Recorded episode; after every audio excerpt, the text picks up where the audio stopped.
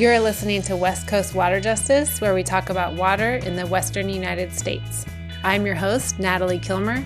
In this episode, we follow up with Clifford Lee, retired Deputy Attorney General for the state of California.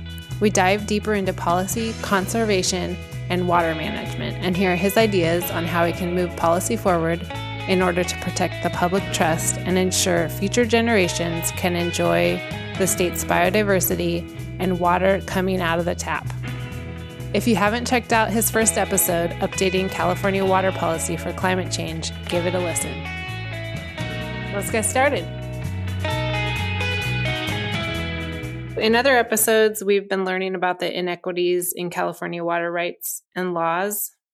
If water's in the public trust and we're letting industrial farmers become billionaires, while approximately 1 million Californians can't access safe drinking water, is there a way to remedy this injustice to the people of California? This is a difficult question because it goes not simply to the structure of our water resource system, but in essence, the political and economic structure of our society. So, this is a hard question to resolve.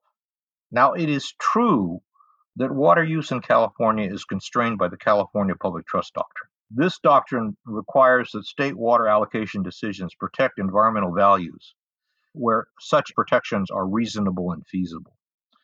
Water use is also subject to the California constitutional requirement that all water be used reasonably and that waste of water be enjoined.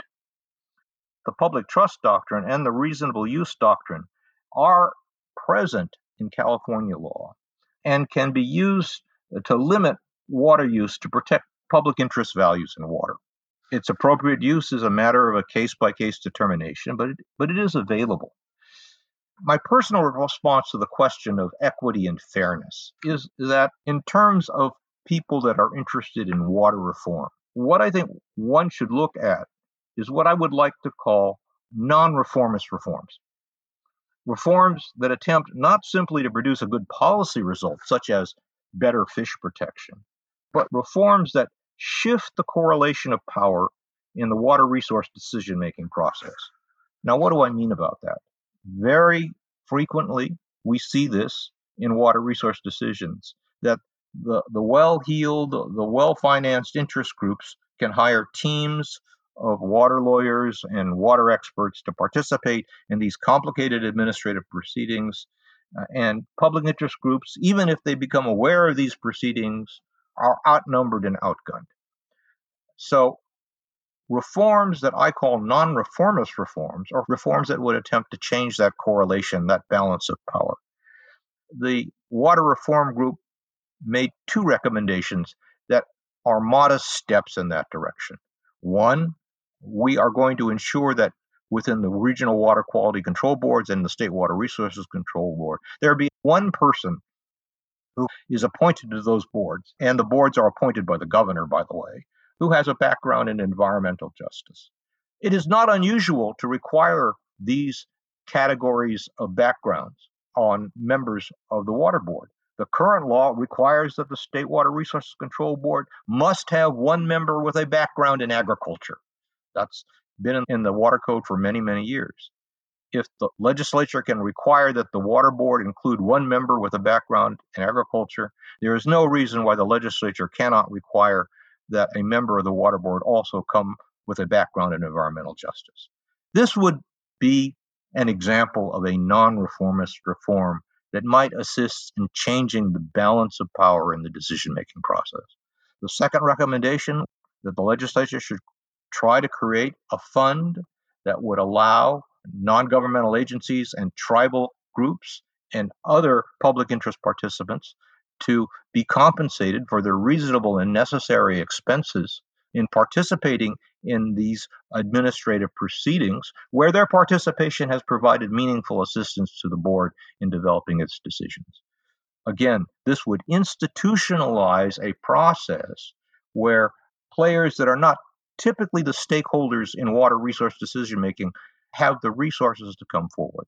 Now, this is not a complete list of non reformist reforms, but I think it is a start for a process for a fairer and more equitable water resource decision making process. In another podcast episode, titled California's Inequitable Water Rights System and Water Projects, we interviewed Doug Obegi from NRDC. He had mentioned the Delta Reform Act and how important that is for water quality and fishery protection. Can you tell us more about that? Now, the Delta Reform Act is not implemented by the State Water Resources Control Board or the Regional Water Quality Control Boards. It's implemented by an entity called the Delta Stewardship Council. Summarizing briefly, the primary responsibility of the Delta Stewardship Council was to create a Delta plan, a plan that would protect beneficial uses of water from the Delta. Now, there was some clear and obvious overlap with the State Water Resources Control Board's responsibilities under its water rights and water quality law. But nonetheless, the legislature went ahead and adopted the Delta Reform Act. The Delta Plan was it's supposed to include recommendations and provisions and requirements that would protect the Delta. If any person or entity, including water projects, were going to engage in activity that would affect the Delta, they would have to come to the Delta Stewardship Council and secure a certification that their activities were consistent with the Delta plan. So, small diverters, large diverters, uh, developers would all have to get a certificate of approval from the Delta Stewardship Council that their activities were consistent with the Delta plan. Now, I have to say, and this is me personally speaking, I'm not a huge fan of the Delta Reform Act. I think the Delta Reform Act reflected what I view as the major structural problem of water resource decision making in the state of California. And that is creating a structure that avoids making hard decisions that involve trade offs. I think one can see in the history of California that in water resource management, where there is an effort to avoid making hard choices, to what I'll call kick the can down the road, we have increasingly seen that option as being chosen. I would have to say the Delta Reform Act, to my mind, is a flawed act because its fundamental premise was that the Delta Plan and the Delta Stewardship Council should be guided by the, the co equal goals of protecting the Delta Bay Delta ecosystem and providing a water supply for off stream users. That was the foundational principle set forth in the Delta Reform Act that the Delta Plan has to protect the environment and also ensure a reliable water supply.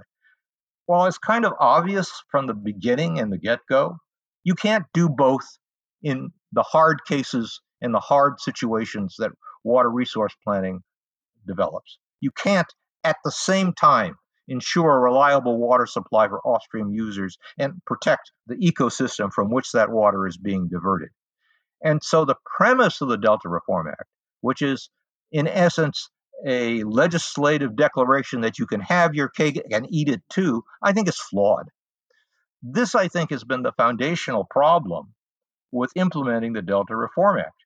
You cannot thread the needle because the requirement that you both protect the environment and provide a reliable water supply for off-stream users in many cases and certainly in the critical decisions that have to be made in water resource management are not compatible now as a matter of implementation the delta stewardship council did its best and adopted a delta plan in which they were promptly sued upon all i'm saying is that I think the fundamental aspect of the Delta Reform Act was set up to fail.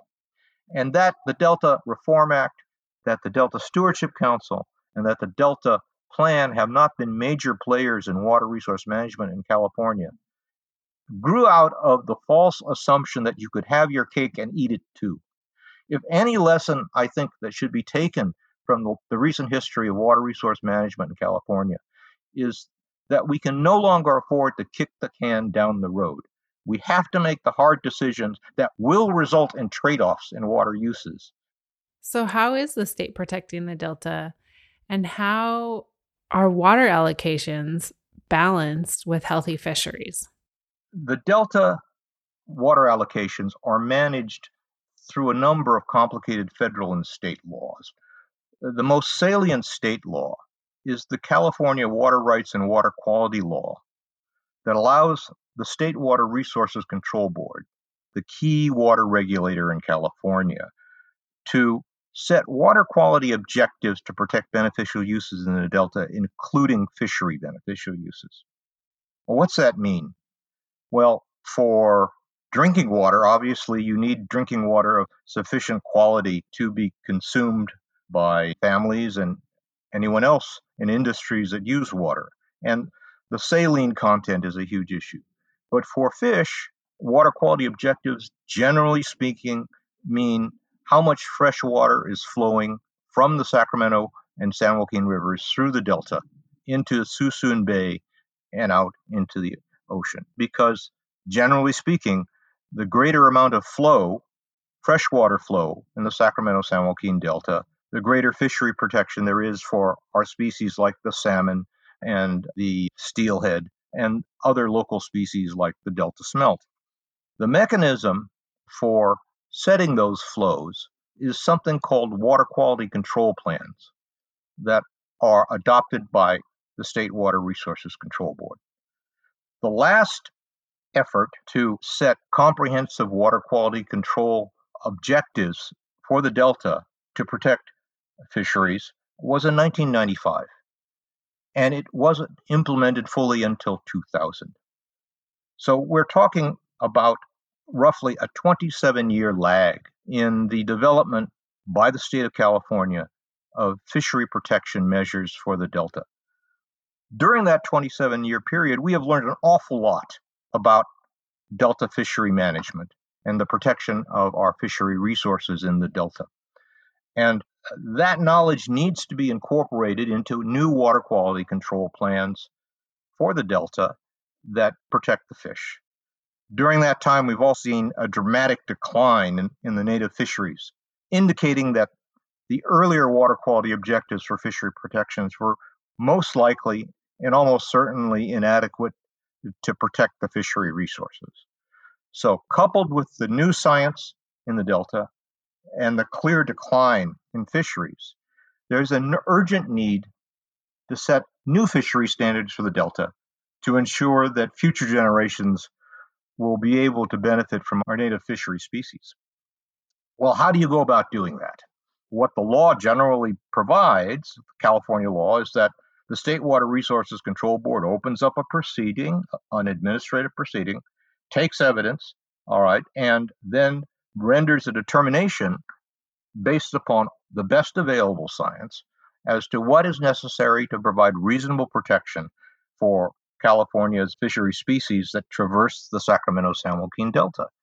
And they then put those recommendations into a new water quality control plan and then implement them as to the folks who divert water from the Delta, primarily the two major water projects, although not exclusively so. Now, inevitably, this results in litigation. In order to provide sufficient flows in the Delta, you need to limit and constrain the amount that the two projects and other diverters from the delta take because there is in effect a zero sum game. The more water that diverters from the delta take, the less natural flow is present uh, in the delta to protect fish. So there is a trade off here. Those that are harmed by any trade off adopted by the State Water Resources Control Board will likely sue. In order to limit the litigation. Many people in the water business have suggested, and the current governor has been supportive of this, that as many of the stakeholders as possible get together those that are environmentally oriented, those that are farmers, those that are municipalities and city water agencies, and try to work out a voluntary agreement of what is necessary to protect fishery species in the Delta. And Usually the rationale is if we don't do this, there will be endless litigation. All right. And we want to avoid endless litigation. Well, I have two or three comments about this. All right. The first comment is you can talk about developing water quality objectives to protect fish in these negotiations for months and months and years and years. And in fact, we have, and to date, there has been no scientifically defensible agreement reached by any of those involved in these discussions for the protection of fishery resources. And this is part of the reason, although not the whole reason, why we have seen a 27 year delay between the time in which the last water quality objective review was conducted and our present time. So there, there is, from my sense, a notion that the voluntary agreement process that we currently see has produced nothing really but delay, a delay at the time when the fishery species has declined. But what about the challenge that, well, if don't continue with these negotiations, everything will collapse in litigation? And my response to that has been you shouldn't be afraid of litigation. Notwithstanding what everyone has said, litigation in the water field is not necessarily endless. Not this type of litigation, anyway.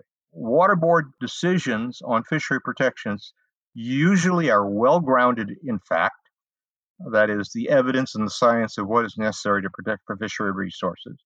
They are usually measured and are therefore are likely to be affirmed by our trial and appellate courts. Justices and judges normally will not want to second guess the scientific judgments uh, rendered by state agencies regarding the protection of fish. So, my response is you shouldn't be afraid of litigation. Litigation, first of all, is not endless. And secondly, particularly if you get a Court of Appeal decision, an appellate decision, it will lay out with some clarity what the law is in the state of California for fishery protection in your case. And that law will be broadly applicable in other cases. So you will have advanced the understanding of the legal requirements for protecting fish if you go through the litigation process, something that the voluntary agreement process would not necessarily provide. You should never reject the opportunity to develop a voluntary agreement for fishery protection in the Delta. But if that is not working, and if you're not getting results and you're only getting delays, then the state of California shouldn't be afraid of litigation because the courts are there and will likely provide you with a clear understanding and clarification of what the legal requirements are.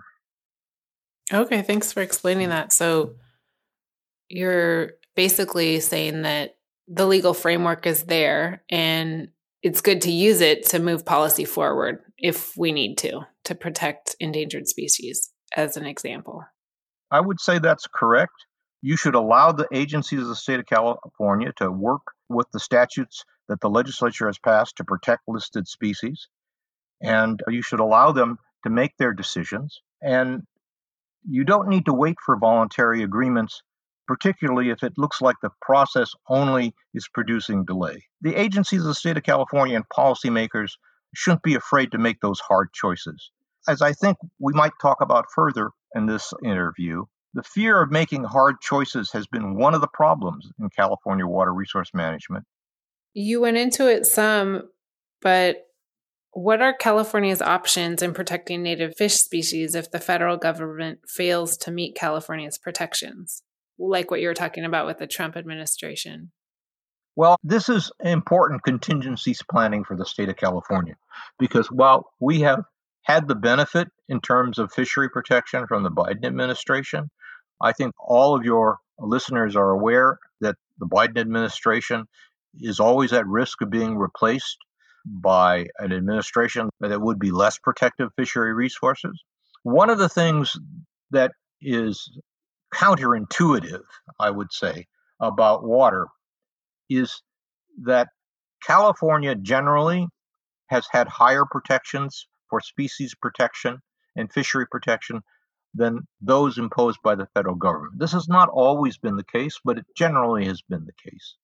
So, to take a states' rights position, I know states' rights has a connotation related to segregation and to uh, all sorts of conservative thinking that many people abhor. But in California, requiring water actors to comply with state environmental laws usually means that you will see higher protection.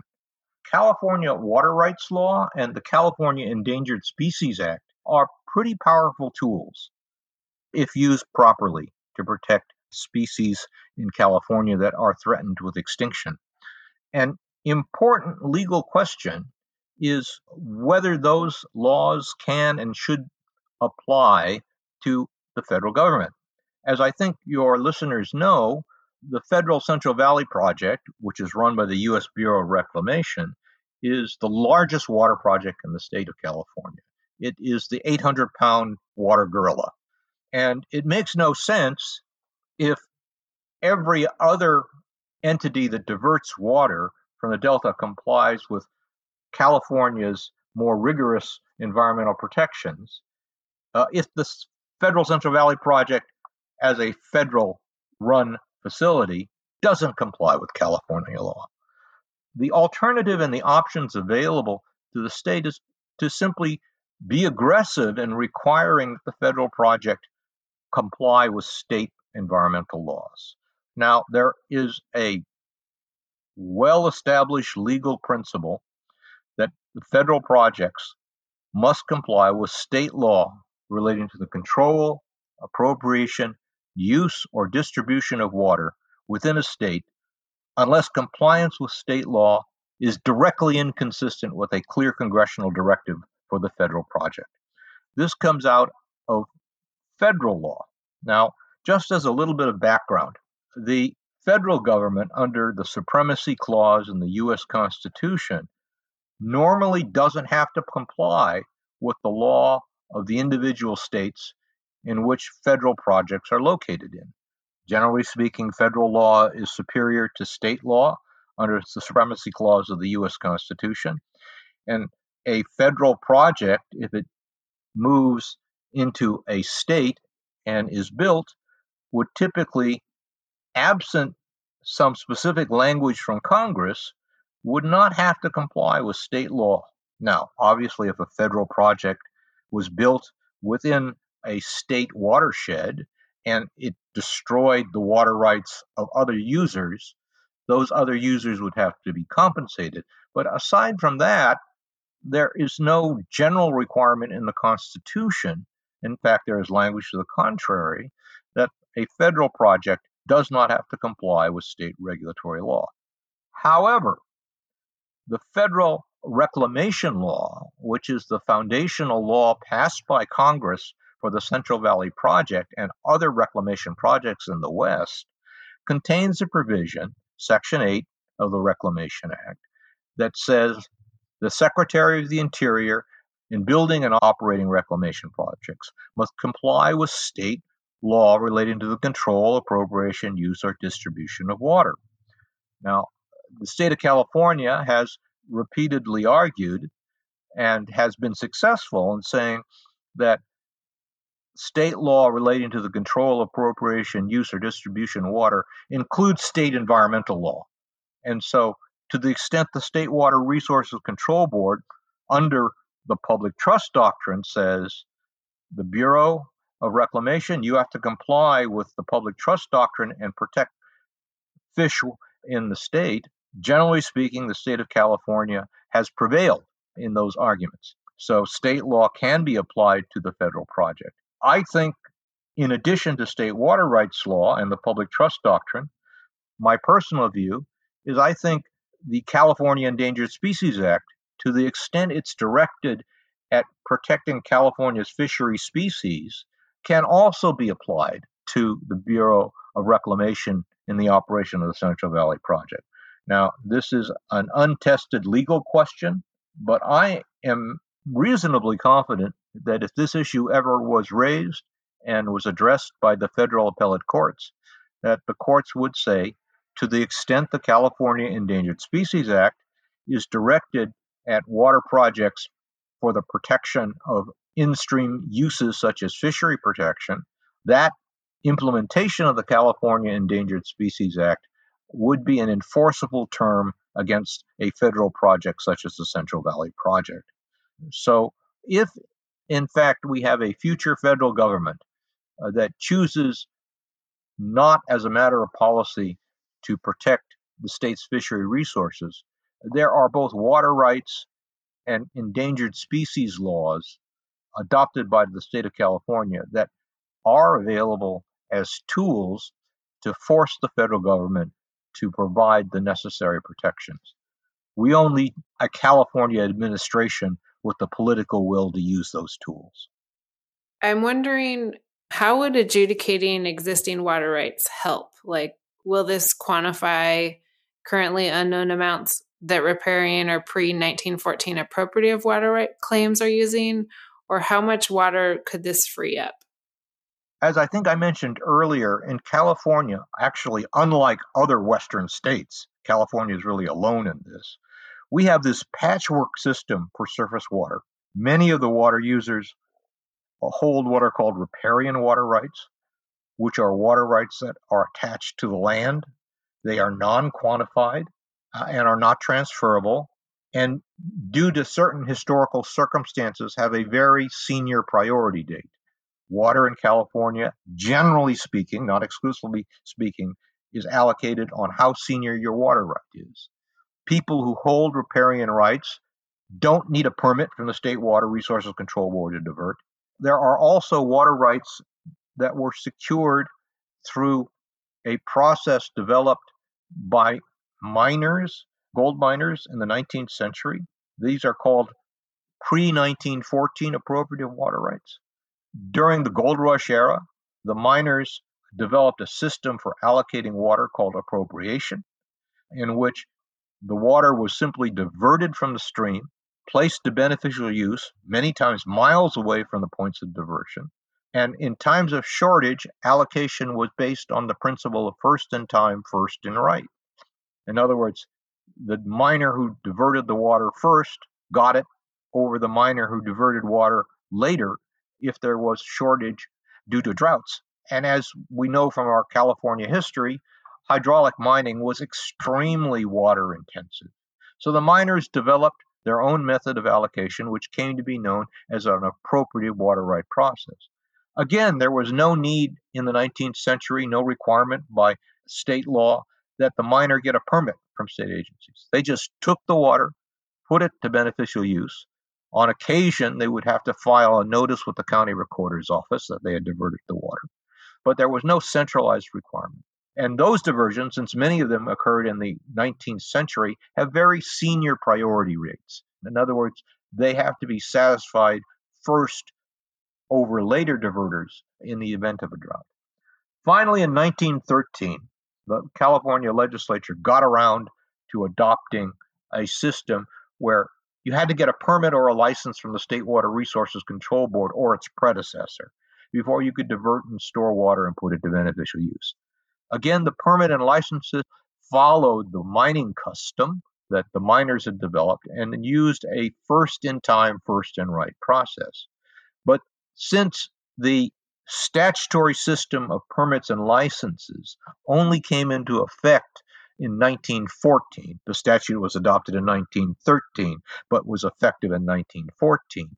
Those rights tended to be junior to the pre 14 appropriative rights I just mentioned and the riparian rights. So they were cut off first. Now, as to the permit and license rights, the State Water Resources Control Board has pretty good records about who's diverting the water, when they're diverting it during a water year, uh, how much water they're diverting, and where they're putting it to beneficial use. So the state's stock of knowledge about those water rights is pretty secure. However, the state lacks similar information as to the riparian water rights holders that I've just mentioned and those that took water prior to the adoption of the statute and permit system in 1913, implemented in 1914, rights that we call pre 1914 appropriative rights. Some have recommended that we have adjudications in California stream systems. Now, what is an adjudication? Adjudication is a legal term that is simply a process where a court or a state agency looks at claimants for water rights, determines who the claimant is, how much water they have, whether they're really putting it to beneficial use, and whether they therefore have a certified water right. It's roughly equivalent. Let's say you have a boundary dispute with your neighbor and you go to court and you try to determine where your boundary is, what the size of your lot is compared to your neighbor's lot. For the lawyers who may be listening, it's it's called quiet title. That is, you establish the title of your property. A water right adjudication is roughly similar to that. It says we're going to look at the stream, we're going to look at all the people that are claiming they have water rights on the stream. We're going to look at their claims and we're going to determine how valid they are. For many reasons, people may be claiming water rights that they cannot prove up. I won't go into the details, but this is frequently the case with people who claim riparian water rights. It also can be the case with people who claim pre 14 rights. So, what a water right adjudication would do is would take an entire watershed, either a court or administrative agency would then ask people who divert from those watersheds to present their water right claims. Staff would then look at those claims, uh, hold a hearing, and determine to whether those claims are valid or what to what extent they are valid. Now, in a optimal world, this would be the way we manage our water resources in California. And in fact, in other states like Washington and Oregon, they use adjudications quite frequently. And in small watersheds in California, we have had stream adjudications. The problem with using adjudications as a method to address our water right problems is they're extremely cumbersome. There are thousands of diverters who divert from the Sacramento San Joaquin River watershed, the watersheds that feed into the Sacramento San Joaquin Delta. And Conducting an adjudication is extraordinarily time consuming and expensive. All the claimants have to prove their claims. You typically hire a water rights lawyer. You probably have to have a surveyor, an engineer, an expert. All right. They're extraordinarily expensive. And from the standpoint of water resource management, they are not particularly feasible. Let me just give you one example. The state of Oregon is probably the state that has used stream adjudications the most. But what they have found is that in large watersheds, it's very cumbersome and time consuming. There has been an adjudication of the Klamath River in Oregon that has been ongoing by the Oregon's Water Resources Department. It started in 1976. That's when the Water Resource Department of the state of Oregon initiated an adjudication of the Klamath River. That adjudication is still ongoing. We still don't have a final court decree establishing the water rights to the Klamath River. All right, so we are looking at a situation where close to 50 years have passed since the initiation of the adjudication of the Klamath River, and we still don't have a final outcome. So, for large watersheds such as the Sacramento San Joaquin Delta, my personal view is while in an optimal world, it would be great to adjudicate all the water rights on the stream system, as a practical water resource management tool, I don't see how it works. Now, the water reform group that I have been working with however, did recommend some reforms to encourage statutory adjudications. And I think on smaller watersheds, that those would be useful. On larger watersheds, I think another approach would be better. And one of the recommendations of the Water Reform Group was to give the Water Board tools to investigate individual diverters to determine whether their claims, in fact, are legally valid while there exists some statutory authority that, that can be read to give the water board that power today, that authority is not expressly and uh, clearly identified in the water code. And so the Water Reform Group recommended that the water board be given that authority on a case by case, diverter by diverter basis to investigate a water right claim to determine whether it is valid and to render a decision after notice and hearing so the claimant has an opportunity to come to the board and present evidence as to the extent or scope of the right. The water board could either affirm the claimant's claim for the full amount of water affirm the claim for a lesser amount of water or uh, other condition it on certain conditions, or it could say you haven't proved up your claim at all and we're going to deny you your water right. Again, due process would be fairly given to the water right claimant and in that no decision would have occurred until after notice and an opportunity for an evidentiary hearing is provided to the claimant. So the recommendation of the water reform group was that the state water board be given this targeted authority. So rather than having to adjudicate the entire stream, they could look at trouble spots throughout the watershed and say, uh, You're claiming that you have this amount of water. Uh, we want to investigate that, and we're going to notice a hearing, and we're going to ask you to come forward and prove up your claim. I think that's a better result for our problems in the Sacramento San Joaquin Delta than adjudications. So, how does the state record water use? And how are those with water rights required to record their diversions? And how's that going? Well, part of the problem is that we have this patchwork system where riparian water rights holders and pre 1914 appropriators don't need to get a permit or license from the state in order to divert. They had pre existing rights before the 1913 Act went into play. So, under existing law, they have to file what are called statements of diversions and use of water every year.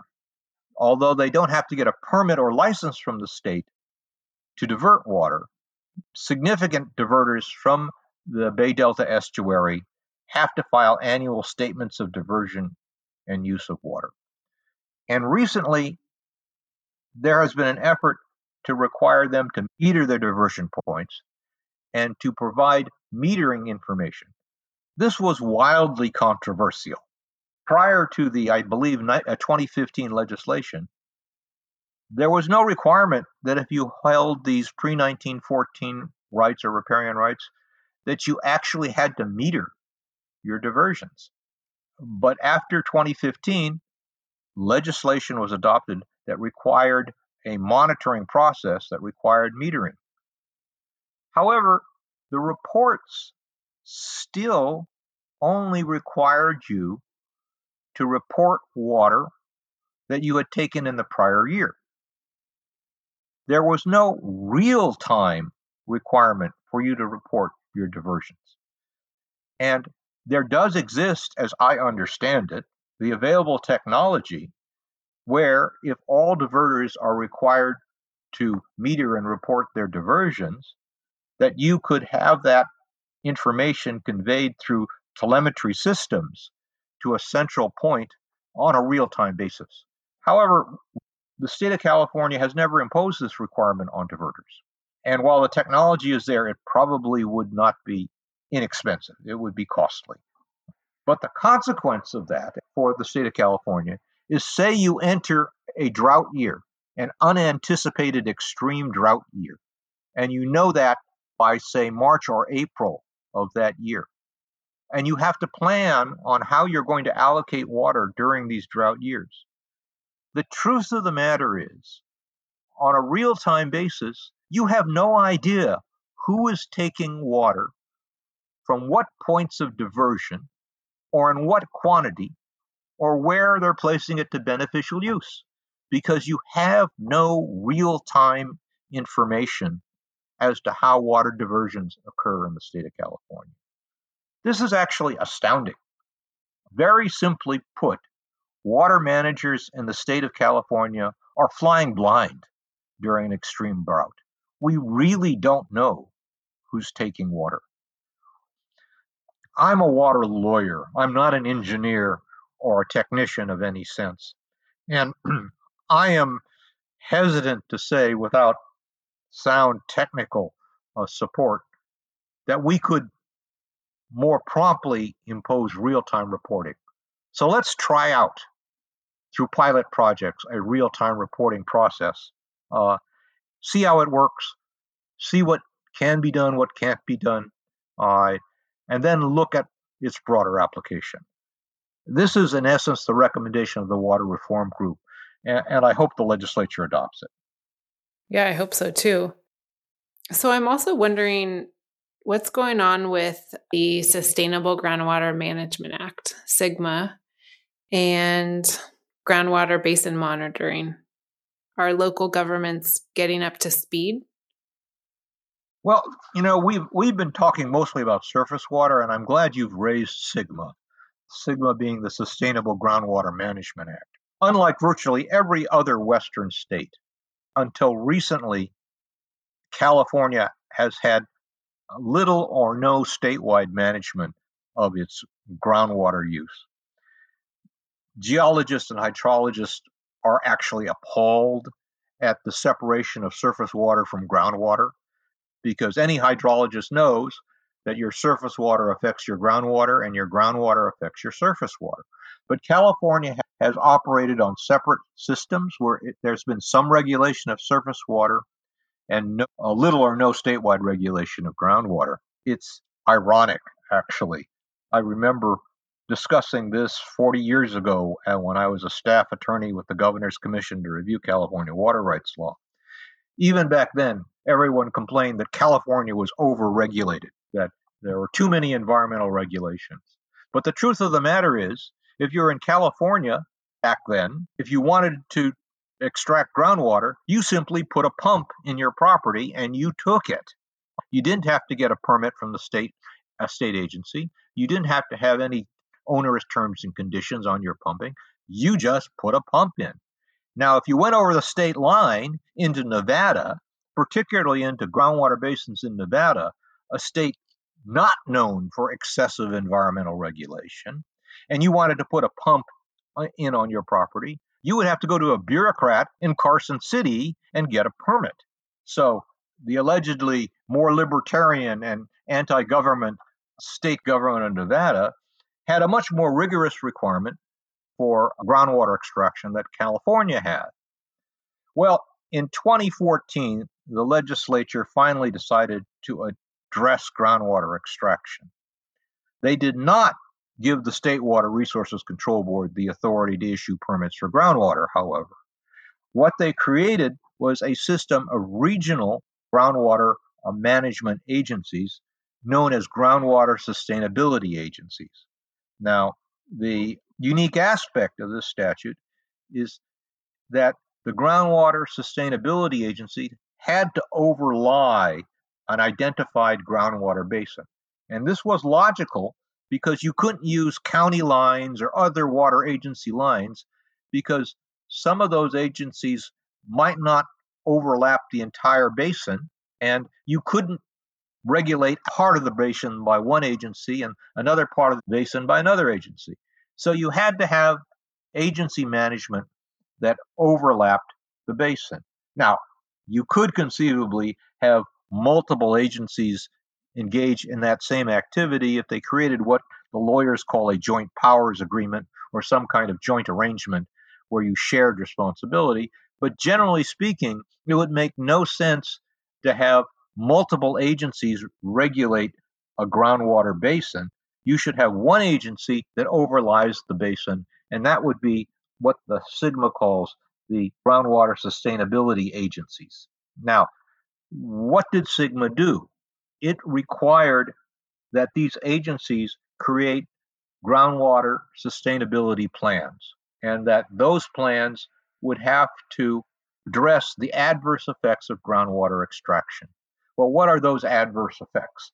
In much of California, in the San Joaquin Valley, and in some of the Central Valley, because our groundwater pumping has never been regulated, groundwater extractions vastly exceed the natural and artificial replenishment of those basins. Groundwater basins are replenished by rainfall or, or artificial recharge of the basin uh, imposed by others. So either rainfall replenishes your groundwater basin, or snowmelt replenishes your groundwater basin, or you bring in water from other areas and you artificially recharge your groundwater basin. When your groundwater extraction exceeds your natural or artificial recharge, then two things happen. One, your groundwater levels drop, and that means your groundwater wells have to be deepened in order to extract water. That's much more expensive, much more energy intensive, and is only affordable to the largest farmers. Amazingly, amazingly, in the Central Valley, it is not uncommon to have groundwater pumps that extend downward over 2,500 feet. To put that in perspective, that's a pump that extends downwards twice the height of the Empire State Building. Now, as you might guess, this produces considerable inequities because not everyone can afford to pump groundwater with a pumping facility that goes down 20, 2,500 feet. And so only the largest, most well heeled agricultural operations can meet those requirements.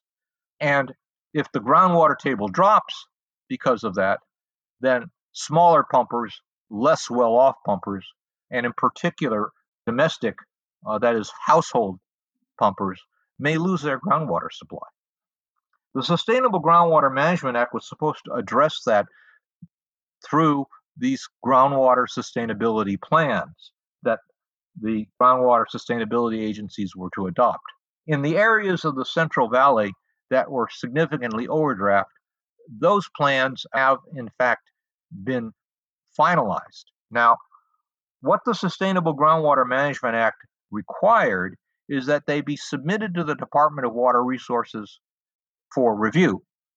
And the Department of Water Resources would determine whether the plans are adequate or inadequate. The term they use are complete or incomplete, but it's basically an adequacy analysis. The timeline for achieving sustainability, however, was extremely long. The legislation gave these groundwater agencies 20 years to come into a groundwater arrangement that would be sustainability. And let's make Make no mistake about what this means. Groundwater sustainability would mean that to the extent farmers use groundwater as their water supply, they either would have to find alternate supplies of water, such as surface water, or you're talking about seriously taking farmland out of production.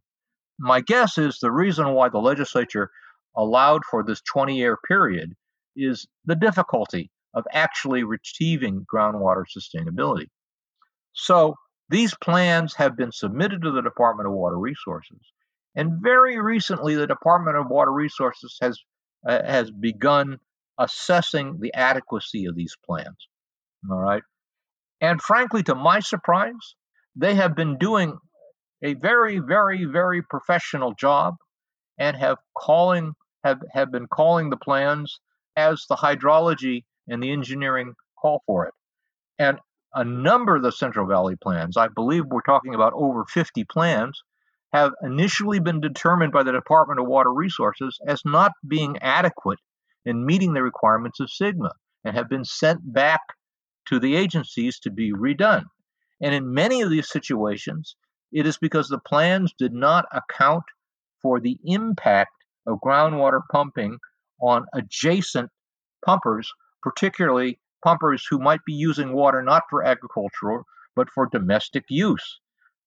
Let me just be precise. Let's just say you live in an area of the San Joaquin Valley that is not incorporated within a municipality or a county government that provides water service. And let's say your water use is solely from domestic wells. As you might imagine, many of these communities that meet those characteristics are communities that contain people from disadvantaged and racially and racial backgrounds that are not wealthy. Mark Arax, in his book uh, Dreamt Land, talked about Fairmead, one of the communities in the San Joaquin Valley.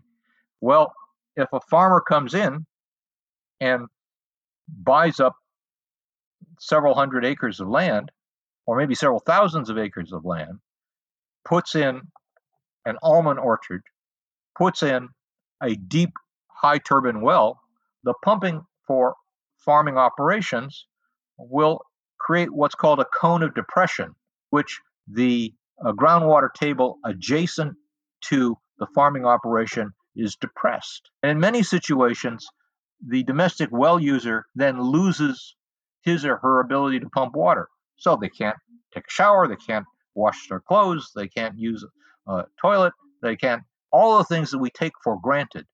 The nightmare that I spoke of earlier, the nightmare where 25 million people lose a guarantee to a reliable, clean water supply, is actually occurring in significant portions of the San Joaquin Valley today.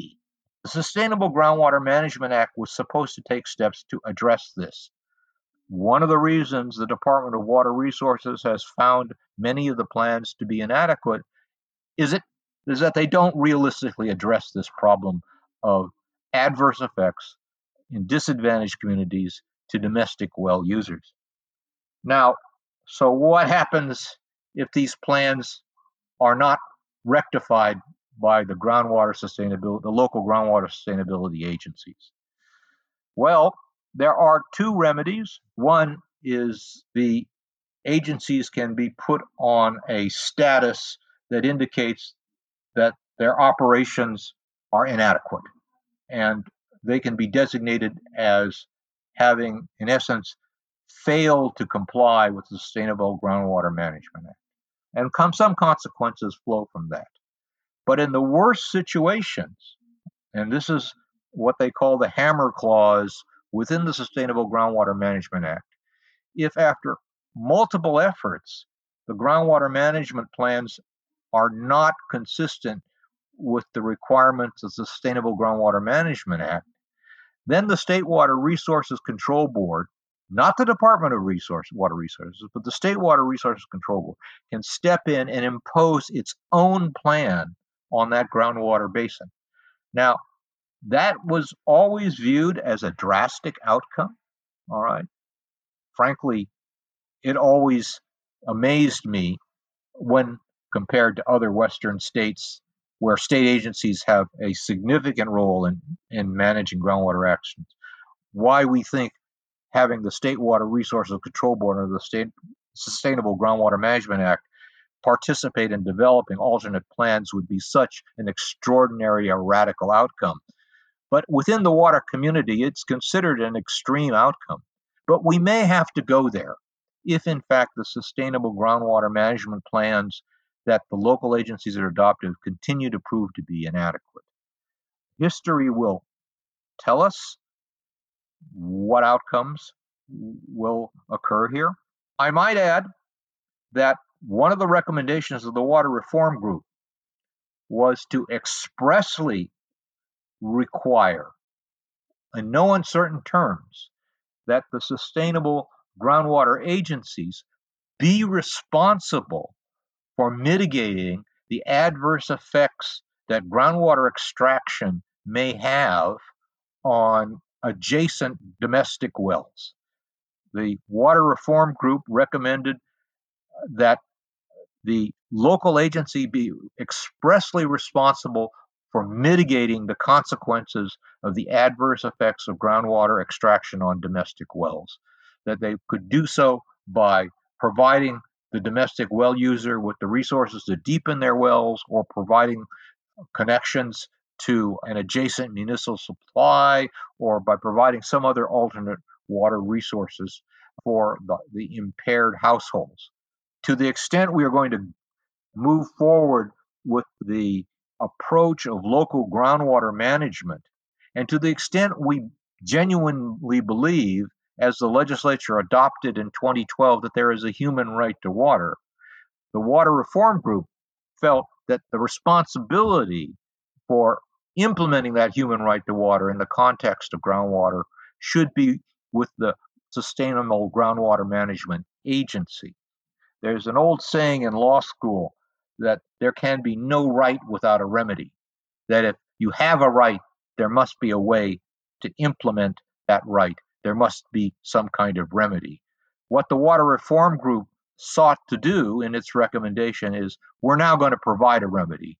We're going to make it expressly clear that the local groundwater management agencies will be responsible for mitigating the adverse effects of groundwater extraction on adjacent domestic wells.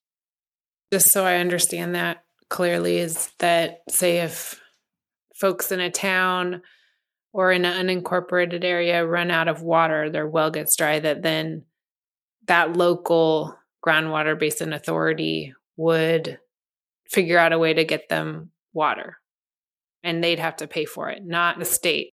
Yeah, that would be the outcome if the water reform group's recommendation is adopted. All right. It is unclear under the current implementation of the Sustainable Groundwater Management Act the extent and scope of the Sustainable Groundwater Agency's duties to mitigate. I think you could read the act as as it's currently drafted as requiring that mitigation, but there could be an alternate reading as well.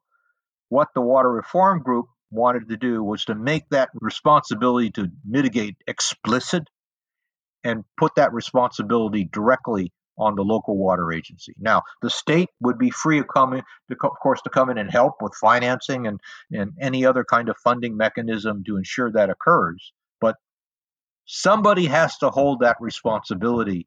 And given the structure of the Sustainable Groundwater Management Act, the Water Reform Group felt that the local groundwater agency should have that legal duty. In closing, I just want to ask you if there's anything you want to reiterate that you want the public to know? First of all, I want to thank you for this very in depth interview process. And what I would leave your listeners with is that everyone, every day, should be attentive as to where their water is coming from. Because the water doesn't follow the plow as the 19th century Western settlers thought it was. That you create a water demand doesn't mean that there will be a water supply.